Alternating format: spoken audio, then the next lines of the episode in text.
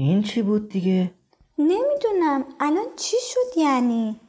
مثل اینکه اومدیم چین باستان. یعنی چند سال پیش کاپیتان؟ خیلی سال پیش. بذار ببینم. مأموریت جدید انگار تعریف کردن واسمون یعنی اینجا اومدنمون با برنامه قبلی بوده کاپیتان؟ به اتاق دامپزشکی اعتماد کن. حالا کاپیتان چی هست مأموریت جدید نوشته طب سوزنی رو ریشه یابی کنید و برای دامپزشکی کاربردی اطلاعات به دست بیارید بچه چرا زیاد شدیم؟ مگه چهار نفر نبودیم؟ تو دیگه کی هستی اینجا به ما اضافه شدی؟ من کیم که تو یه لحظه همه چی هستم ولی هیچی نیستم هیچ من میشناسمش کاپیتان خواننده است ولی اینجا چی کار می‌کنه؟ عجب دستگاه سفر در زمان عجیبی بود خب بگو ببینم. ما رو می‌شناسی؟ از زیر زمین اومدم. مطربم. همه منو می‌شناسه من با همه غریبم. اینه مشکلم. تو کجا بودی؟ این که ما کجاییم و بذاریم برای بعد داستانش طولانیه. الان حتما می‌خوای با آهنگ جوابمون رو باز بدی.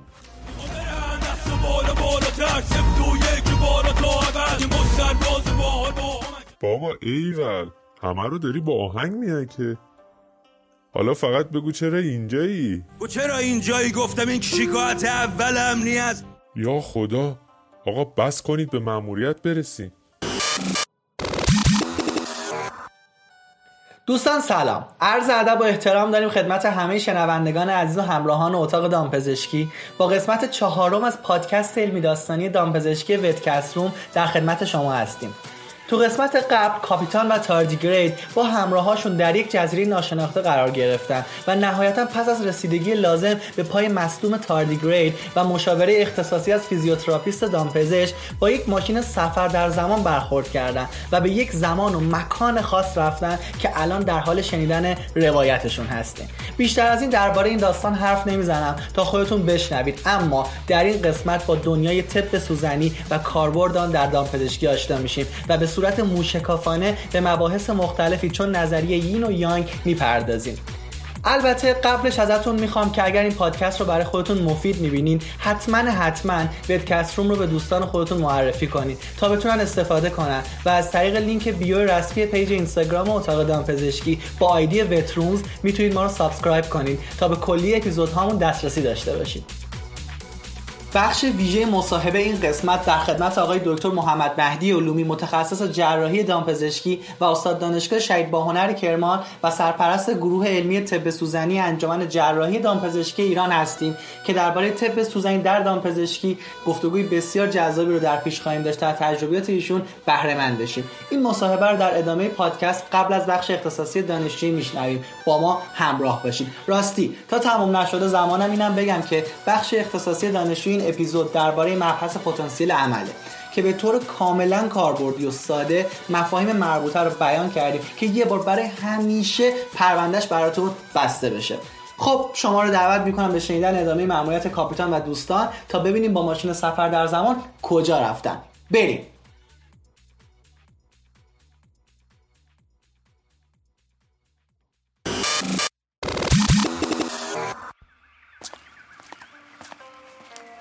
خب طبق نقشه بریم ببینیم کجا باید برسیم. این دیوار چین نیست که دارن می‌سازن؟ چرا؟ خودشه.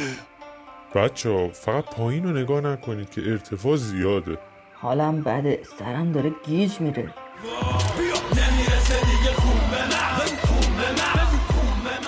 خب دیگه جای آهنگ ببین باید چیکار کنیم. آخه ارتفاع هم گریه و ترس داره.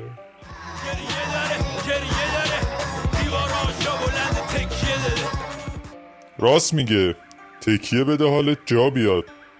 باید بریم پیش پیر دانا.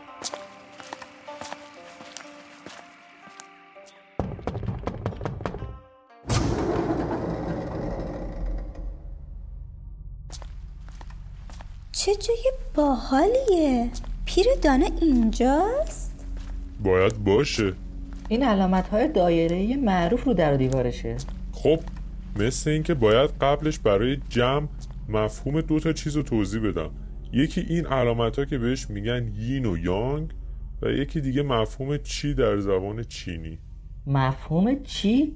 اسمش چیه؟ آره الان میگم. چی یه انرژیه. این انرژی حرکت و تحول و حفظ می‌کنه و تصور میشه که همون چیزیه که موجودات زنده رو به حرکت وامی داره. خب حالا مفهوم یین و یانگ. بچه ها یین به معنای سمت سایهدار یک تپه و یانگ سمت آفتابی اونه. این ساختارها مربوط به جهانه نه فقط بدن انسان یا حیوان. من شنیدم راجع به خوبی و بدی هم هست کاپیتان. دقیقا. از نظر بیولوژیکی یین زن و یانگ مرده. این دوتا درسته که متفاوتن ولی از هم جدا نیستن و همدیگه رو تو دل خودشون جا دادن. وضعیت سلامتی به تعادل یین و یانگ بستگی داره. خب حالا بگید ببینم این کتیبه ها رو کی می‌تونه بخونه؟ بذارید من می‌خونم. اینجا نوشته که تصور میشه اثر ضد درد طب سوزنی به فعالسازی مسیرهای نزولی مهار درد مربوط میشه و گفته که نشون داده شده که مهار نزولی درد توسط تعدادی از مکانیزم ها تولید میشه که می‌تونن به عنوان مواد مخدر یا غیر مخدر دستبندی بشن.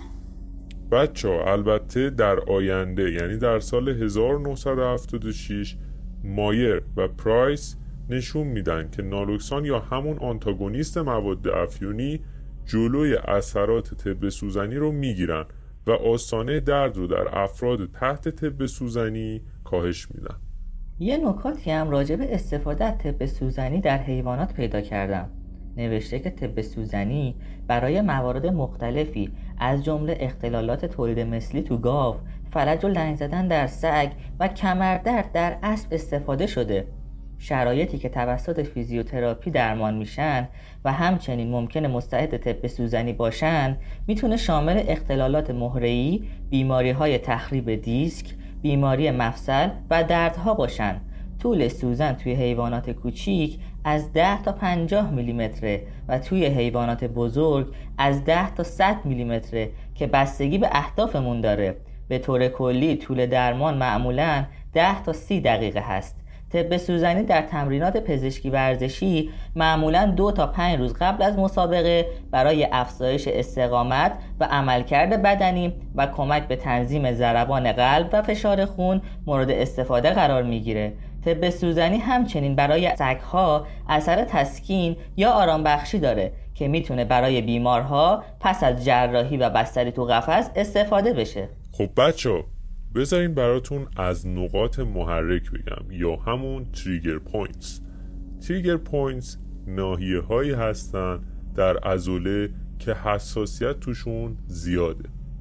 گرچه در آینده یعنی سال 1993 تراول و سیمونز trigger points رو pathognomonic of MPS توصیف کردن یا pathognomonic of myofascial pain syndrome.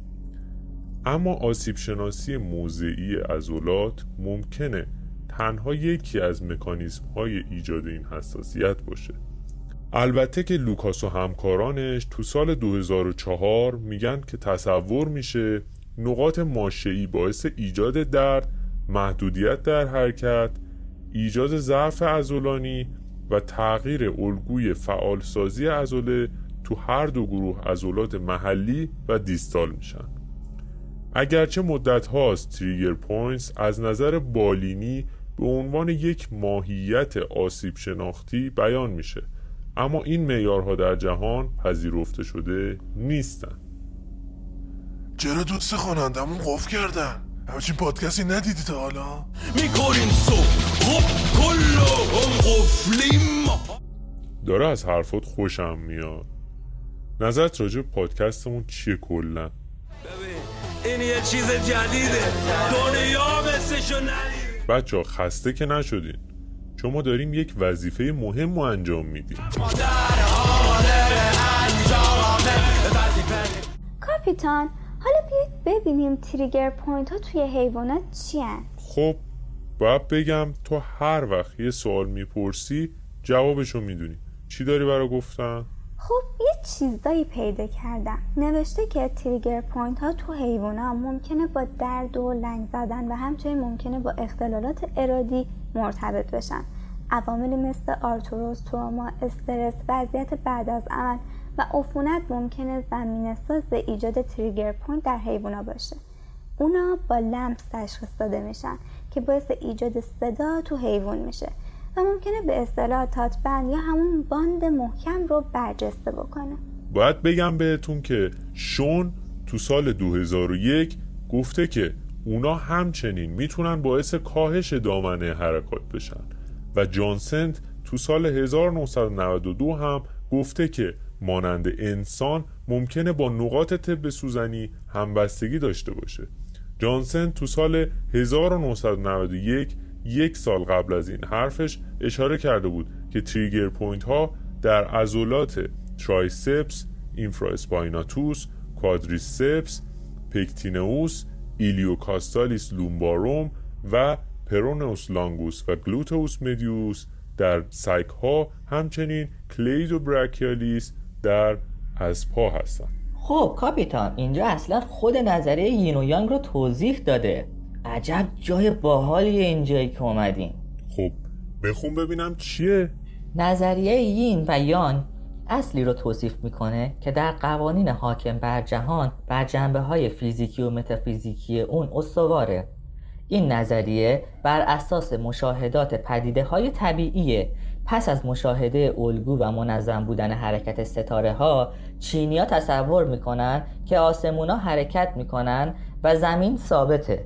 اونا آسمون رو به عنوان یانگ یا دارای کیفیت فعال مثبت و زمین رو به عنوان یین یا دارای کیفیت منفی و منفعل طبقه بندی می‌کنن.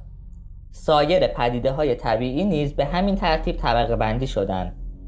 خورشید به عنوان یانگ طبقه بندی شد زیرا گرما و نورش باعث رشد همه چیز و فعال بودن اون میشه.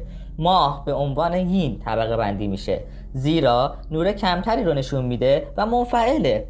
فصل ها و جهت ها نیز طبقه بندی شدن شمال و غرب یین شرق و جنوب یانگ پاییز و زمستون یین تابستون و بهار یانگ. طبق این نظریه هر چیز عالی و غیر عالی در جهان یا عمدتا یین یا یانگ طبقه بندی میشن. اصل اساسی نظریه یین و یانگ اینه که یین و یانگ برای دستیابی به تعادل دائما با یکدیگر در تعاملن و نسبت به هم واکنش میدن. بنابراین یکی بدون دیگری نمی‌تونه وجود داشته باشه و هر کدوم دائما بر دیگری تاثیر می‌ذارن. طبق این نظریه جهان همیشه در وضعیت پویا قرار داره و تلاش می‌کنه تعادلی بین یین و یانگ حاصل بشه. فعل و انفعالات و واکنش های کلیه اندام ها و عملکردهای انسان و حیوانات هم به همین ترتیب در نظر گرفته میشه. تئوری یین و یانگ اندام های بدن رو به دسته های کاپیتان دو تا اسم نوشته. چی اینا؟ فو و تیسانگ. آها خب پس گرفتم. اندام های بدن به دو دسته تیسانگ و فو جدا میشن. اندام های تیسانگ یین و اندام های فو نیز یانگ هستند هر عضوی از بدن و عملکردهای اون برای برقراری تعادل با سایر اعضای بدن تعامل و واکنش نشون میدن. اختصاص ویژگی اصلی نسبیه. به عنوان مثال اندام های تیسانگ اساسا یینن زیرا فعالیت کمتری دارند و واکنش های بیشتری نسبت به اندام های فو دارند با این حال این بدی معنی نیستش که اونها تحت شرایط خاصی نمی‌تونن فعال باشن. این دسته ها فقط خصوصیات قالب اندام یا عملکرد رو هنگامی که بدن در حالت تعادل توصیف می‌کنه. روند فیزیولوژی حزم مفهوم وابستگی متقابل یین و یان رو نشون میده. حیوان باید مواد غذایی رو بل کنه تا مواد غذایی رو که باعث عملکرد اندام ها میشن رو جذب کنه. برعکس جذب غذا به فعالیت عملکردی که اندام های احشایی که غذا رو پردازش می‌کنن بستگی داره تا بدن تغذیه بشه. حالا یه مثال دیگه هم نوشته. نوشته که می‌تونیم این رابطه رو با مکانیسم بازدارنده و تحریک کننده بدن که همچنین به عنوان مکانیسم بازخورد شناخته میشه نشون داد. اگر میزان کمتری از یک هورمون خاص که بهش میگن یین وجود داشته باشه تولید هورمون افزایش پیدا می‌کنه که میشه یانگ. برعکس اگر بدن بیش از حد یک هورمون که همون یانگه رو تولید کنه مکانیسم بازخورد تولید که همون یین هست رو مهار می‌کنه و کاهش میده. نوشته که طب سوزنی سعی در رفع عدم تعادل ناشی از یین و یانگ داره. وقتی که بدن دیگه قادر به اصلاحش نیست. با این حال طب سوزنی با دستکاری مستقیم در یین یا یانگ عدم تعادل رو اصلاح نمی‌کنه. این عمل چی یا همون انرژی پویای اساسی جهانه که با یک الگوی خاص در سراسر بدن جریان داره و اونو دستکاری می‌کنه. چی بیان تعامل بین یین و یانگه ما اندام ها رو به دو دسته تقسیم کردیم تیسانگ و فو. اینو کدوم اندامان؟ اندام های تیسانگ همون قلب، پریکارد، کبد، تهال، ریه، کلیه اندام های فو، کیسه صفرا، مده، روده کوچک، روده بزرگ و مسانه هست بچه یادتون باشه در مراحل تشخیصی چهار مرحله وجود داره. مشاهده، گوش دادن، سوال کردن و لمس. خب حالا پسر جون بگو ببینم مشاهده چیه؟ کامل توضیحش بده. مشاهده علائم حیاتی مثل رنگ و وضعیت حیوان، اعمالش و سایر علائم خارجی باید دیده بشه و به منظور یافتن تشخیص، معاینه و تعیین نسخه توسط سایر اطلاعات همراه میشه. خب بگید ببینم یکی از نکات دیگه گوش دادنه این یعنی چی؟ صداهایی که دامپزشک باید بهشون گوش بده هست دیگه. مثل سرفه، تنفس، تنفس شدید، تنگی نفس، آروغ زدن، دندون قروچه، صداهای شکم. خب خیلی خوبه. آفرین. تاردیگرید تو بگو ببینم. سوال کم می‌پرسی. سوال کردن یعنی چی اینجا؟ همیشه باید از مالک در مورد علائم اشتها تنفس درد شکم مدفوع و ادرار سوال بشه. مثلا اگه حیوان بیمار اشتهای خودش رو از دست داده باشه همچنین آب بسیار کمی نوشیده باشه کمبود یا ضعف انرژی شی وجود داره. تاردیگرید داری فراتر از انتظار ظاهر میشی. آفرین خوشم اومد. و آخرین موردش هم لمسه. اینو نمیدم به دوست خوانندمون بگه که میترسم اینو با خوانندگی ادامه بده و ما خیلی دیگه اینجا وضعیتمون روحانی بشه. خب. لمس. علاوه بر لمس معمولی باید قرائت نبس در قسمت میانی استخوان ران تغییرات مشخص در پاسخ حسی و تغییرات دما و وضعیت بدن رو بررسی کنیم. تشخیص نبض مهمترین قسمت لمسه زیرا در تغییرات در پالس ها افزایش و صعود سطح چی و خون رو تو بدن توضیح میده خب بچه ها اصلا می‌دونید طب سوزنی یا همون acupuncture از ریشه لاتین اومده و این ریشه هاش چجوری گرفته شده؟ acupuncture تو لاتین از ریشه acus برای سوزن و puncture برای نفوذ کردن گرفته شده. این طبق تعریف هر چیزی که شامل سوزن و نفوذ توی پوست نباشه طب سوزنی نیست. در نتیجه اصلاحاتی مانند طب سوزنی بدون سوزن یا طب سوزنی با لیزر نامهای غلطی هستند. اگرچه به طور گسترده استفاده میشن اما طب سوزنی به روش های مختلفی تعریف میشه. آفرین آفرین آفرین. اصلا تو خیلی اطلاعاتت زیاد شده. احساس می‌کنم اینجا بهت ساخته دیگرید به طور خلاصه بذار بهت بگم که اثرات خاص سوزن زدن طب سوزنی از طریق تحریک سیستم عصبی محیطی و مدولاسیون عصبی در سیستم عصبی مرکزی ایجاد میشه که در نتیجه اثرش رخ میده. اصلا کاپیتان میشه بگید درد رو چجوری باید توی حیوانا ارزیابیش کنیم؟ خب پس اینجا رو خوب گوش کن که می‌خوام دلا رو ببرم آینده تو دو تا نظرسنجی از دامپزشک های انگلیس تعداد قابل توجهی از دامپزشکا گفتن که یکی از دلایل اصلی استفاده از بیدردی بعد از عمل اینه که تشخیص این که بیمار چه دردی می‌کشه دشواره قبل از شناخت درد دامپزشک باید دو تا مفهوم اصلی رو بفهمه. اینکه درد چیه و حیوونا هنگام درد چه احساسی دارن. اینجا لازم به تکراره که معلفه عاطفی یا مؤثر درد همون چیزیه که به یک حیوان یاد میده یه تجربه بالقوه آسیب رسان رو یا با اجتناب از اون اتفاق خاص یا با محافظت و استراحت به قسمت آسیب دیده تکرار نکنه. اگر انسان به درد اهمیت نده هیچ چیز مفیدی ازش یاد نمی‌گیره و در معرض آسیب بافتی مستمر قرار می‌گیره. آموزش دادن به بیمارا برای کنترل دردشون و استفاده از داروهایی که معلفه حسی درد رو از بین می‌برن به عنوان مثال مثل همون مواد افیونی که گفتیم موثره. یکی از روش های ارزیابی درد توسط تغییرات رفتاریه. مثلا حالا چی؟ وقتی شخصی ارائه های کلاسیک تری از درد رو در نظر می‌گیره به عنوان مثال لنگیدن، چوب شدن و سفتی این رفتاریه که صاحب اونها مشکلات حیوانشون رو توصیف می‌کنن.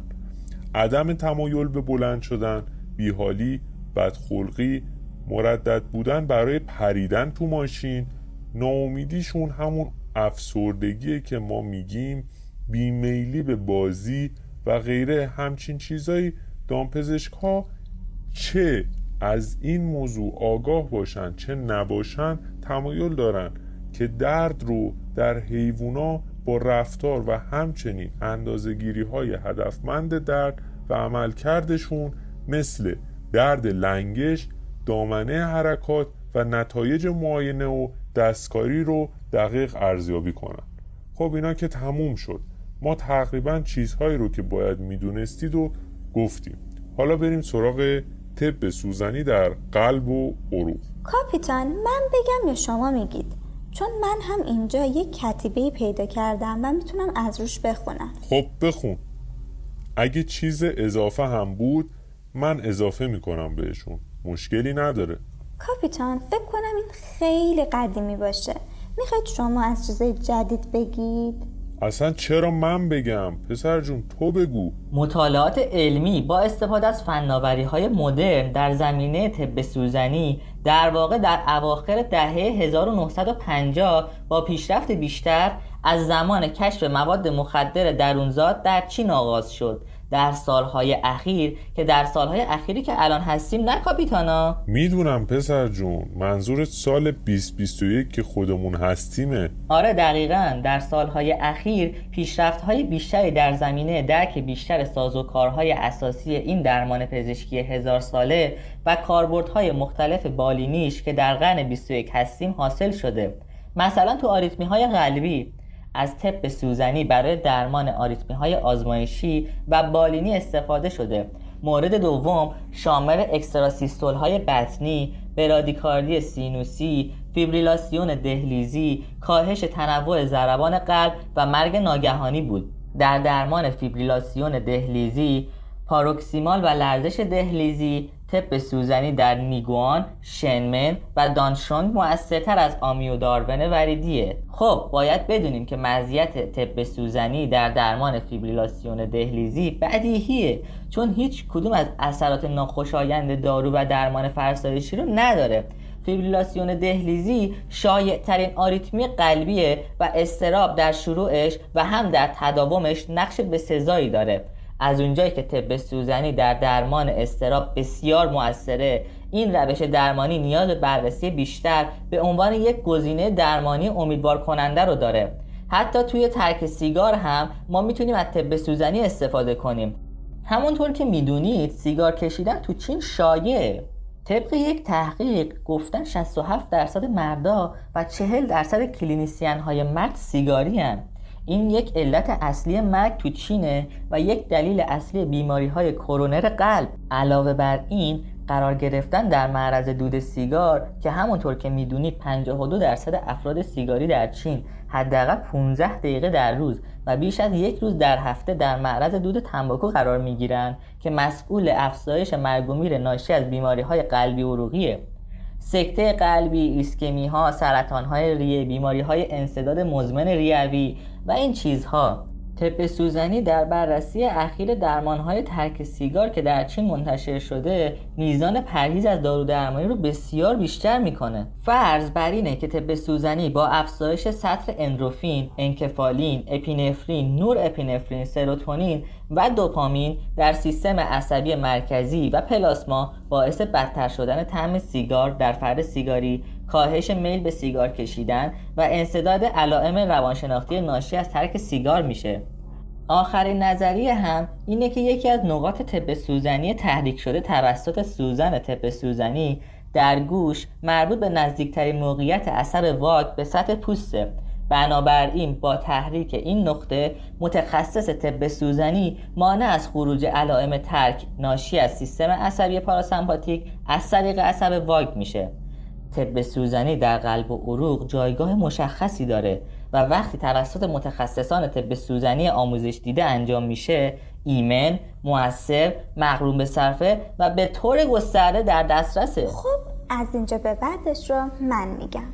طب سوزنی برای اعتیاد خیلی کاربرد داره. برای قرنها اعتیاد به مواد افیونیک مشکل اجتماعی و بهداشتی دشواری بوده است.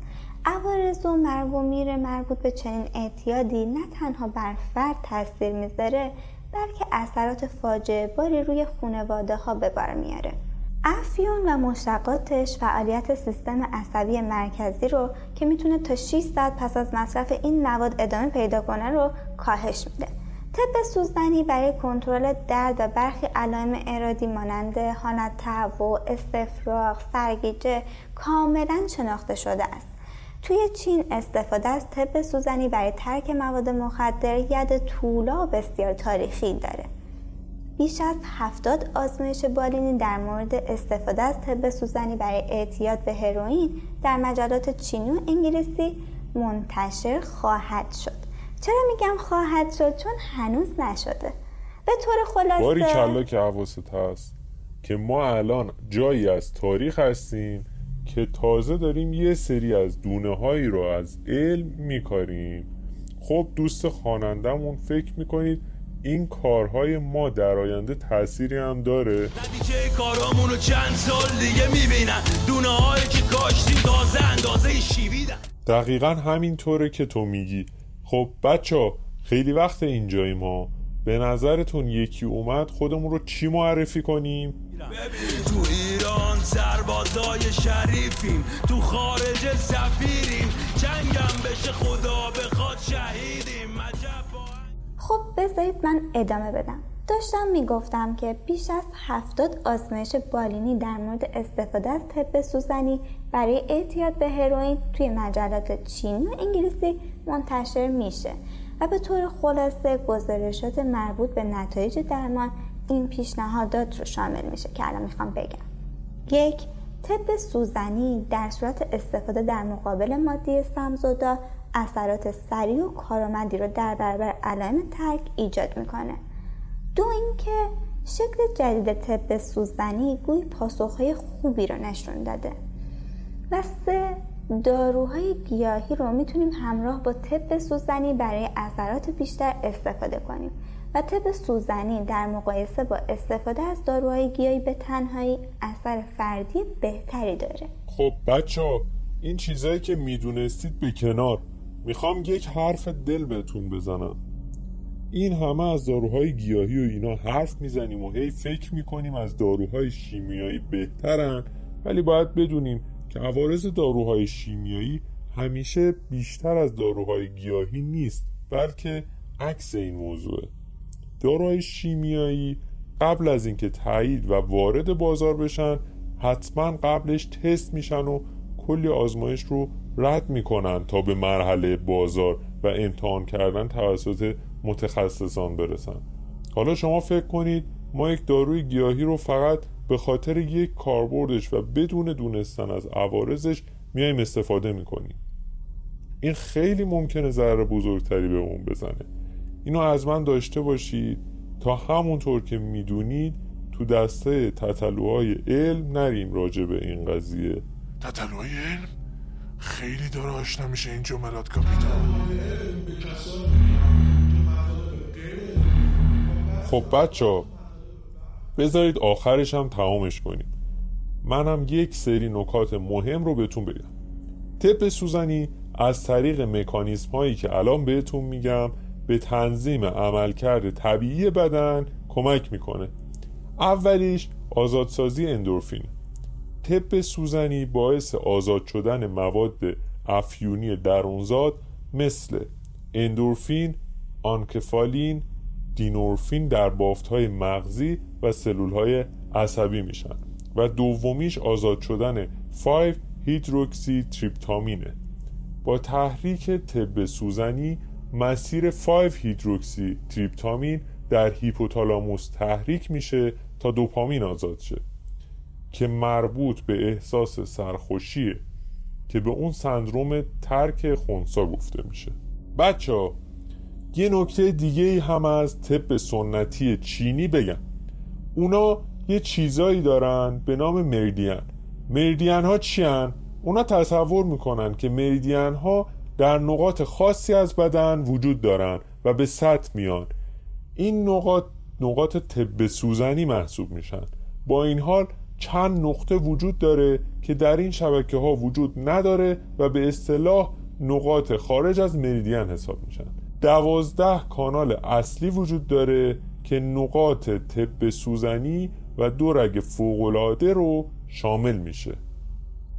حالا دومای و رنمای کانال های فوقلاده حاکم متصل و تنظیم کننده دوازده مریدین معمولی که از بدن انسان عبور می‌کنن عملکردهای فیزیولوژیکی رو برای حفظ هموستات هماهنگ می‌کنن از طرف دیگه کانال مسانه ادرار کلیه رو به مسانه متصل می‌کنه و طبق نظریه کلاسیک در طب چینی مهمترین سیستم اتصال داخلی و خارجی است.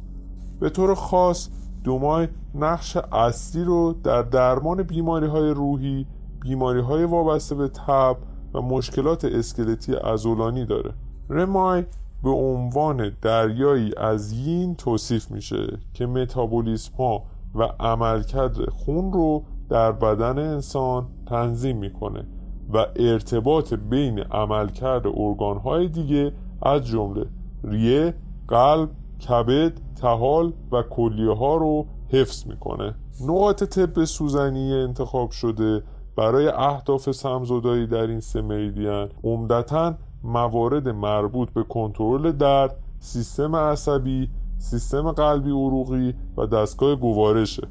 خب بچه ها اینم از این. فکر می‌کنم اطلاعات زیادی گرفتیم کاپیتان ما اومدیم اینجا پیر دانا رو ببینیم. پس پیر دانا کو؟ چون نگه کردند آن سیمرغ زود بیشک این سیمرغ آن سیمرغ بود. خیش را دیدند سیمرغ تمام بود خود سیمرغ سیمرغ تمام. خب یه دونه سوال فقط بپرسم از دوست عزیزمون. آقایی که میگی من هیچ کسم. آقای هیچ کس. یک سوال الان به نظرت پادکستی که می‌خوایم بدیم چجوری میشه؟ یعنی به نظرت تو آینده کسی حرفای ما رو گوش میده؟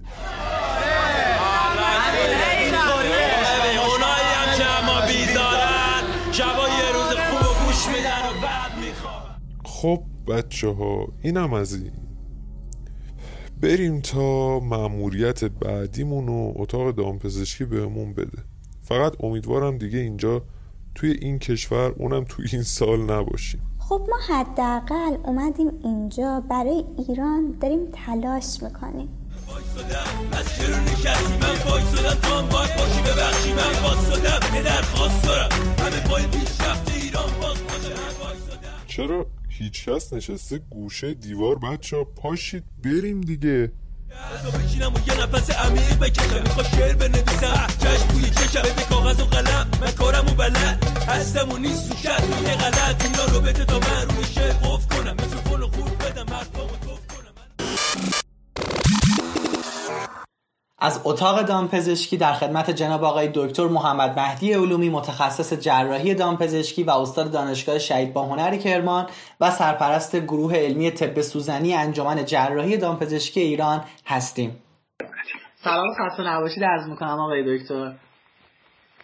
سلام عرض می‌کنم خدمت شما و همه دوستانی که بعدا صدای ما رو میشنوم امیدوارم همه تندرست و خوب باشید. خیلی ممنون که دعوت ما رو پذیرفتیم و این فرصت گرانبها رو در اختیارمون گذاشتین.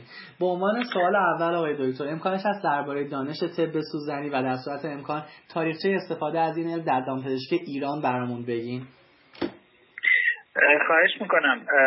ارزم به حضور شما که خب اجازه بدید من یکم راجع به دانش طب سوزنی به صورت کلی خدمتتون ارز کنم. بعد اشاره هم به ایران خواهم کرد. طب سوزنی یکی از دو شاخه در واقع اصلی طب سنتی چین هست که خب یکیش طب سوزنی دیگریش هم در واقع هربال مدیسین یا گیاهان دارویی است. البته خب خیلی متنوعتر از این هاست طب سنتی چین ولی این دوتا در واقع شاخصتر از بقیه هستند. و خب قدمتش به چندین هزار سال پیش برمیگرده و اولین متون مربوط به طب سوزنی که به دست اومده مربوط به هزار و تقریبا 1700 قبل از میلاد هست مربوط به سلسله شانگ. و خب این روند همینطور ادامه داشته در دوران جنگ سرد و بعد از جنگ جهانی که در واقع چین تبدیل شد به چین کمونیست و ارتباطش با دنیا تقریبا قطع شد. باز به شدت مورد توجه قرار گرفت و توسعه پیدا کرد در دوران ماو و در حال حاضر در کشورهای در واقع اروپایی و در آمریکا هم به طور وسیع مورد استفاده قرار می‌گیره. انتقالش به اروپا از چین اولین بار در قرن 17 اواخر قرن 17 انجام گرفت. ولی در واقع به صورتی که یک سیستم مدون و علمی ارائه بشه در همین قرن بیستم توسط یک دیپلمات فرانسوی که در شانگهای معمول بود و بعد اونجا آشنا شد و علاقه من شد به سوزنی حدود دو دهه اونجا خوندهوار شد برای اینکه این دانش رو کاملا یاد بگیره و بعد اومد فرانسه. و اولین کتاب در واقع رسمی طب سودانی رو به نام چاینیز اکوپانکچر نوشته های سولیت و موران ورود این دانش در واقع دام پزشکی مغرب زمین خب خیلی بعد از اون انجام گرفت. تقریبا در در دهه هفتاد میلادی قرن بیستم در سال 1973 کتابی تدوین تعریف شد به نام الکترونی اکوپانکچر توسط دکتر اسفالد کتباوه اتریشی و که در اون به طب سوزنی به طور خاص اشاره شده بود و در همون حول هوش 1974 انجمن بین المللی طب سوزنی دامپزشکی هم در آمریکا تأسیس شد اینترنشنال وترنری اکوپانکچر سوسایتی که خب الانم فعال هست. سایتش هم اگر دوستان بخوان مراجعه بکنن www.ivas.org و ارزم به حضور شما از اون موقع در واقع به صورت جدی وارد دامپزشکی شد و آموزش های مربوطه بیشتر انجام گرفت در موردش. و الان که خب کتاب های متعدد اطلس های متعدد مقالات و مجلات بسیار معتبر و متنوع بله. در سرتاسر دنیا وجود داره. در کشور ما متاسفانه توجهی به اون صورت نشده بهش و من به شما بگم مرجعی مثلا وجود داره برای اینکه آموزش طب سوزنی در دام پزشکی انجام بده. خیلی البته در پزشکی که خب سالهای سال هست که انجمن طب سوزنی ایران وجود داره و آموزش میدن. و خود پزشکان هم مورد استفاده قرار میدن. هم پزشکان هم فیزیوتراپیست ها هم پزشکان توان بخشی به طور وسیع مورد استفاده قرار میدن.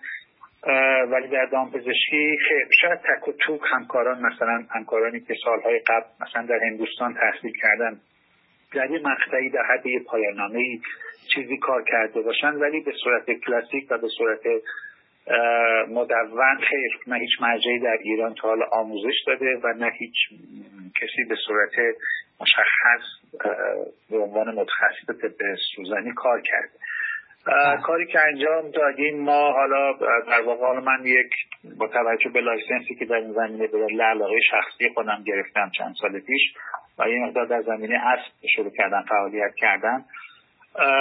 حالا برنامه هایی داشتم و شروع کردم که تبدیل شده سرفصل مدونی که در قالب کارگاه های آموزشی حالا یا به صورت دوره های مشخصی تعریف بکنیم که خب خورد به این داستان کرونا. امیدوارم که از این بحران به سرعت عبور کنیم. چون واقعیت آموزش طب سوزنی نهایتا باید به صورت عملی انجام بگیره. یعنی حتما باید کسی که می‌خواد یاد بگیره کنار کیس باشه تکنیک سوزن زدن تکنیک دستکاری پیدا کردن نقطه اینا رو باید به صورت عملی آموزش بدینه هرچند به صورت تئوری مبانی رو میشه آموزش داد.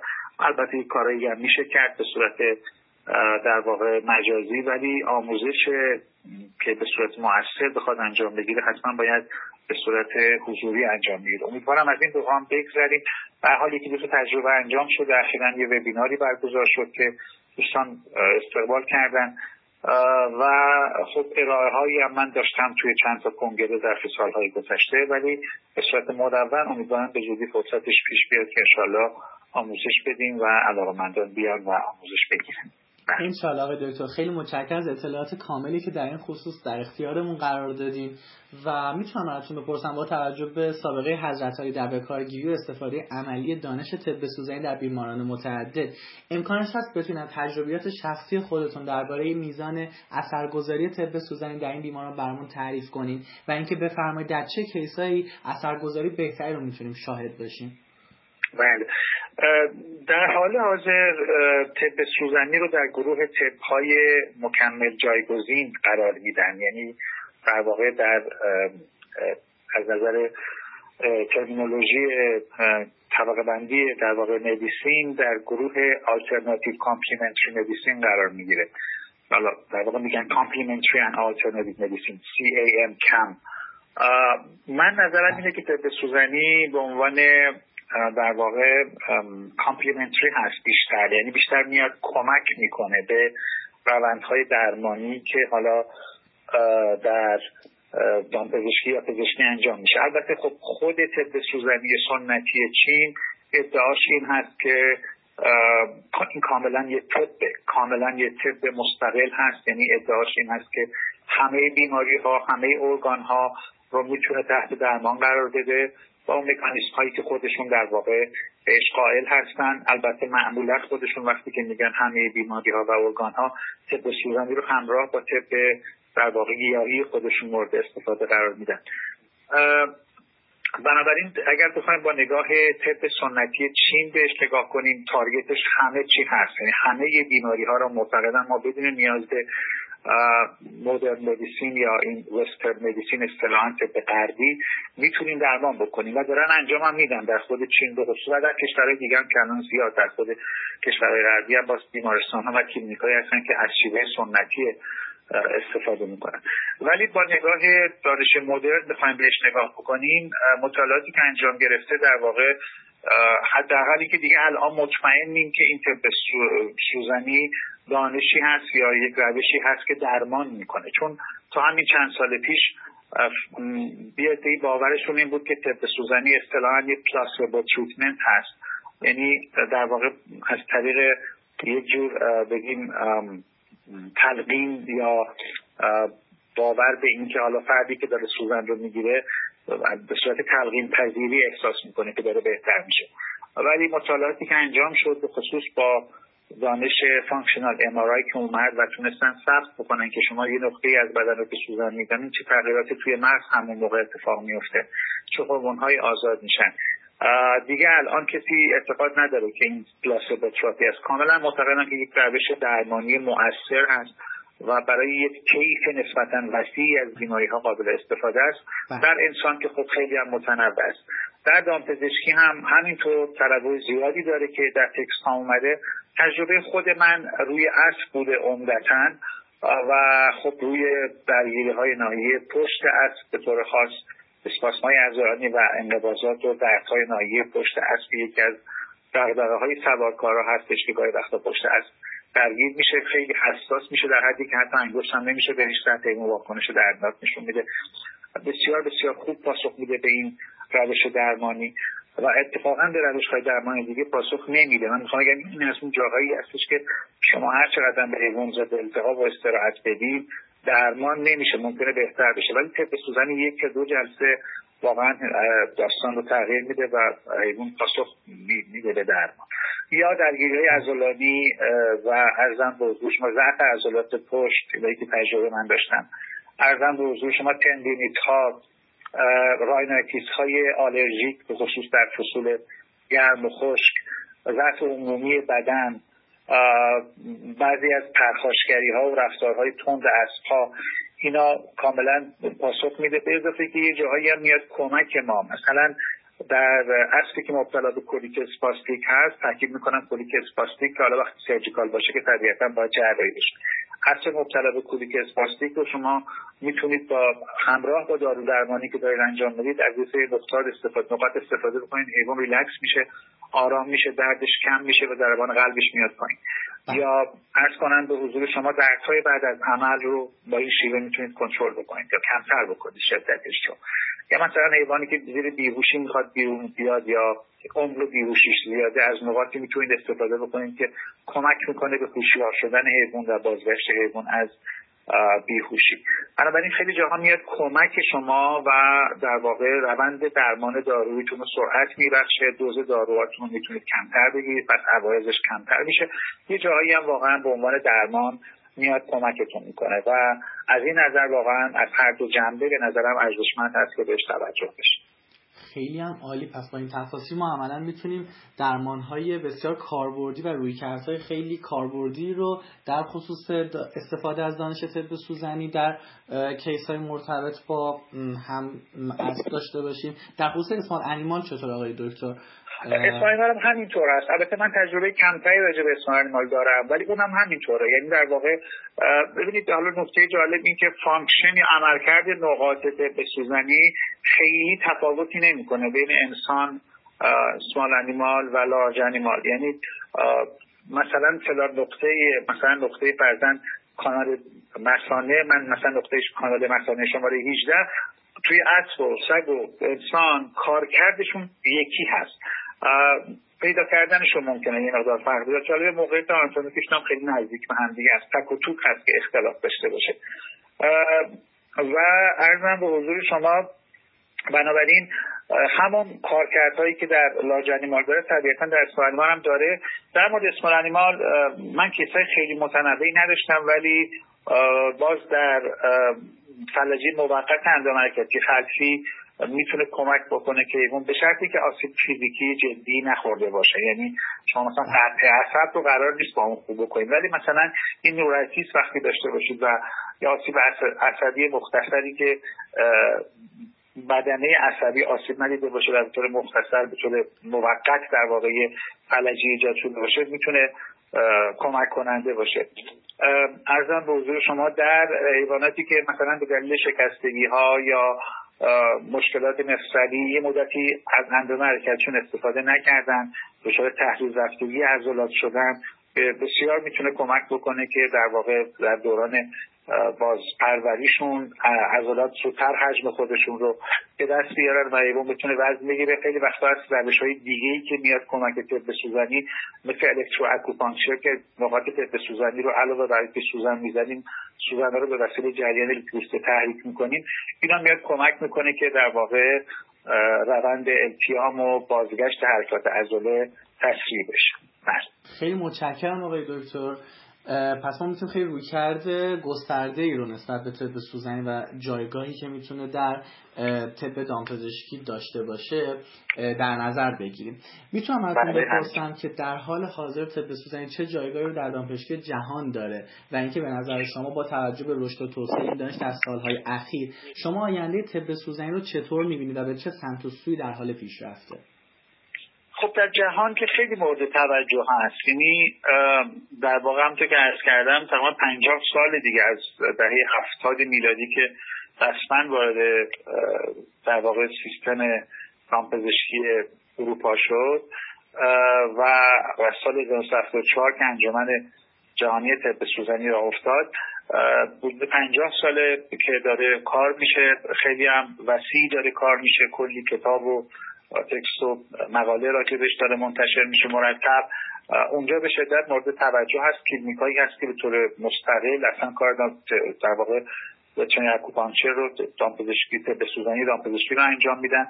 و در بسیاری از بیمارستان های معتبر هم در واقع دپارتمان های طب سوزنی وجود داره که کمک می‌کنن به در واقع بیماران و به حالا متخصصان بخش های بالینی در درمان بیماری هاشون و ارزم به حضور شما اونجا مسیر خودش رو داره میره و طبیعتا آینده خوبی هم داره به خصوص که با پیشرفت تکنولوژی و روش های تصویر برداری تشخیصی روش های ثبت در واقع آزمایشگاهی درمانهاش هرچه بیشتر مشخص میشه که درمان ها موثر هستن کاملا نتایج درمان ها رو میشه دنبال کرد و اونجا جایگاه خودش رو داره.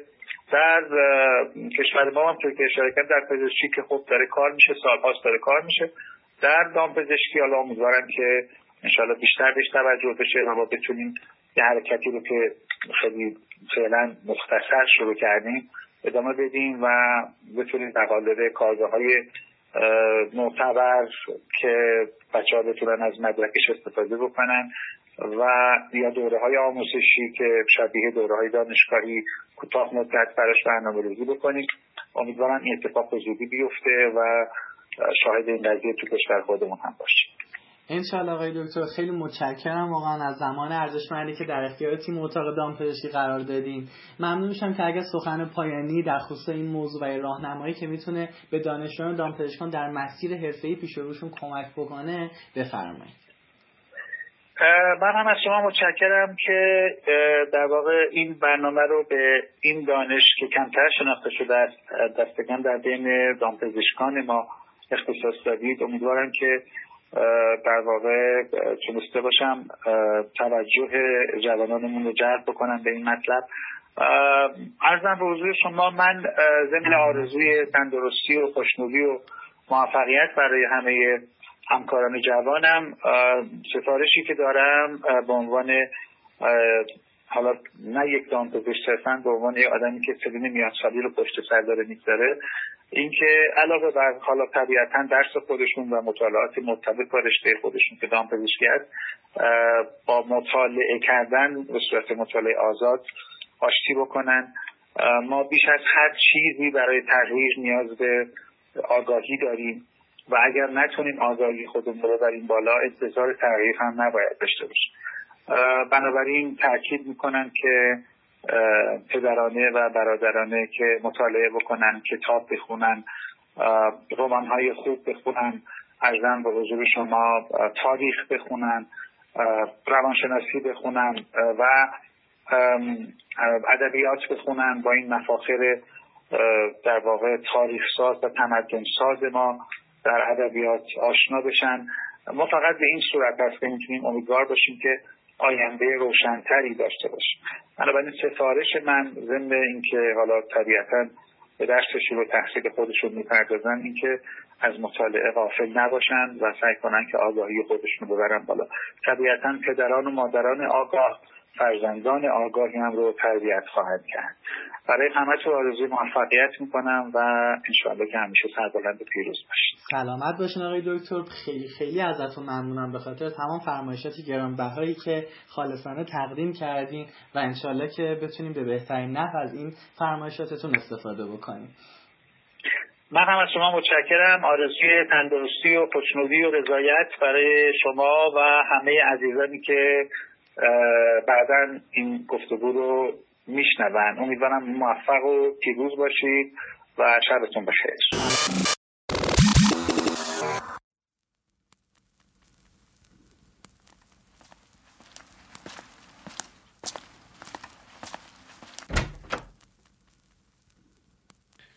سلام و روز بخیر دوستان. امروز می‌خوام توجهتون رو به یه مطلب تکراری ولی مهم جلب کنم.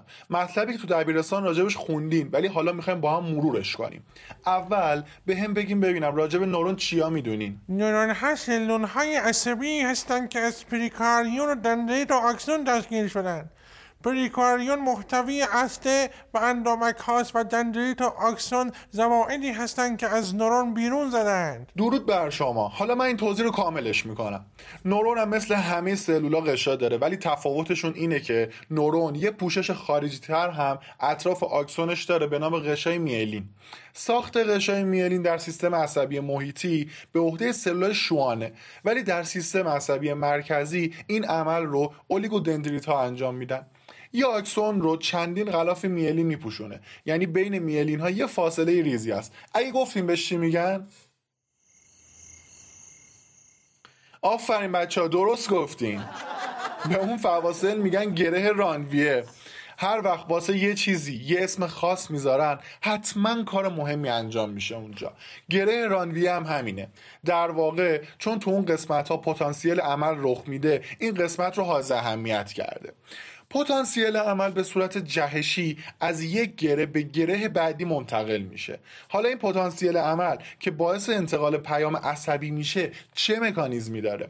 اول از همه بذاریم ببینیم توی غشا چند نوع پتانسیل داریم. انواع پتانسیل ها رو بر اساس غلظت یون ها در داخل و خارج سلول نسبت به هم توصیف می‌کنن. مثلا پتانسیل آرامش زمانیه که غشای سلول در حالت ریلکس و پایداره.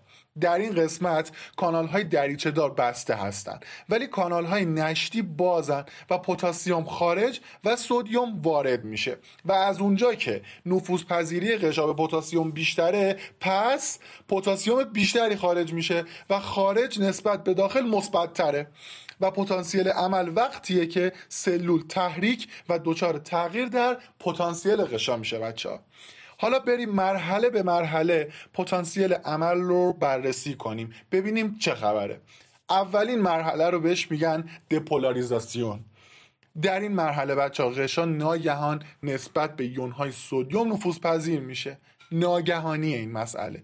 پس یونهای سودیوم خارج میشن یا وارد؟ شما بگین.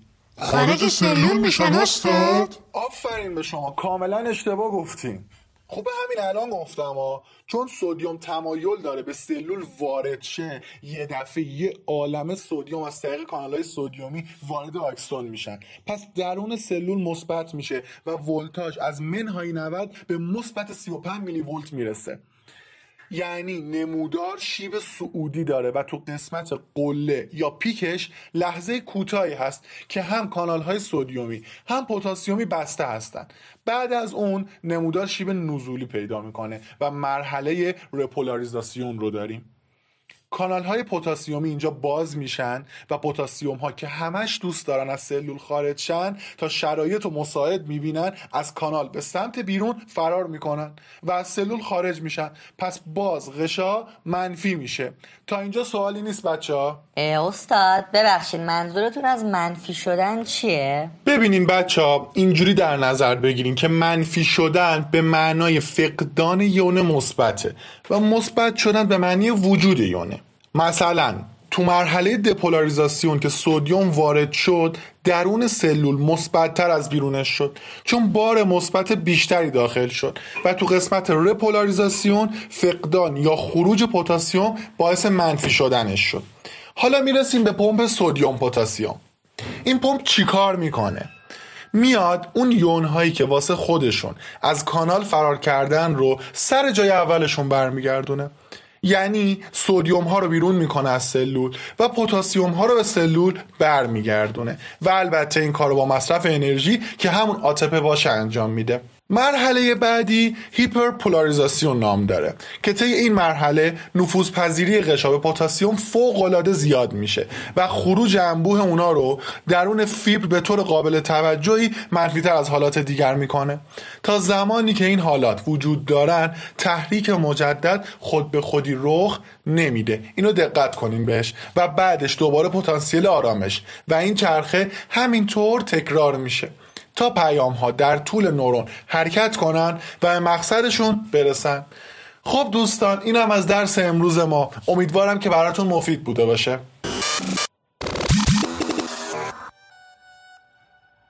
درود مجدد عرض می‌کنم. ممنون از همگی شما که تا این لحظه با ما همراه بودید و امیدواریم که حسابی لذت برده باشین و تونسته باشیم حق مطلب رو خدمتتون ادا کنیم. روم برای ادامه حیات خودش به حمایت و معرفی یکایک شما عزیزان نیاز داره. تا بتونیم با انرژی بیشتر محتوای با کیفیت تری رو برای اعضای خانواده دامپزشکی تولید کنیم. ممنون از حمایت های فوق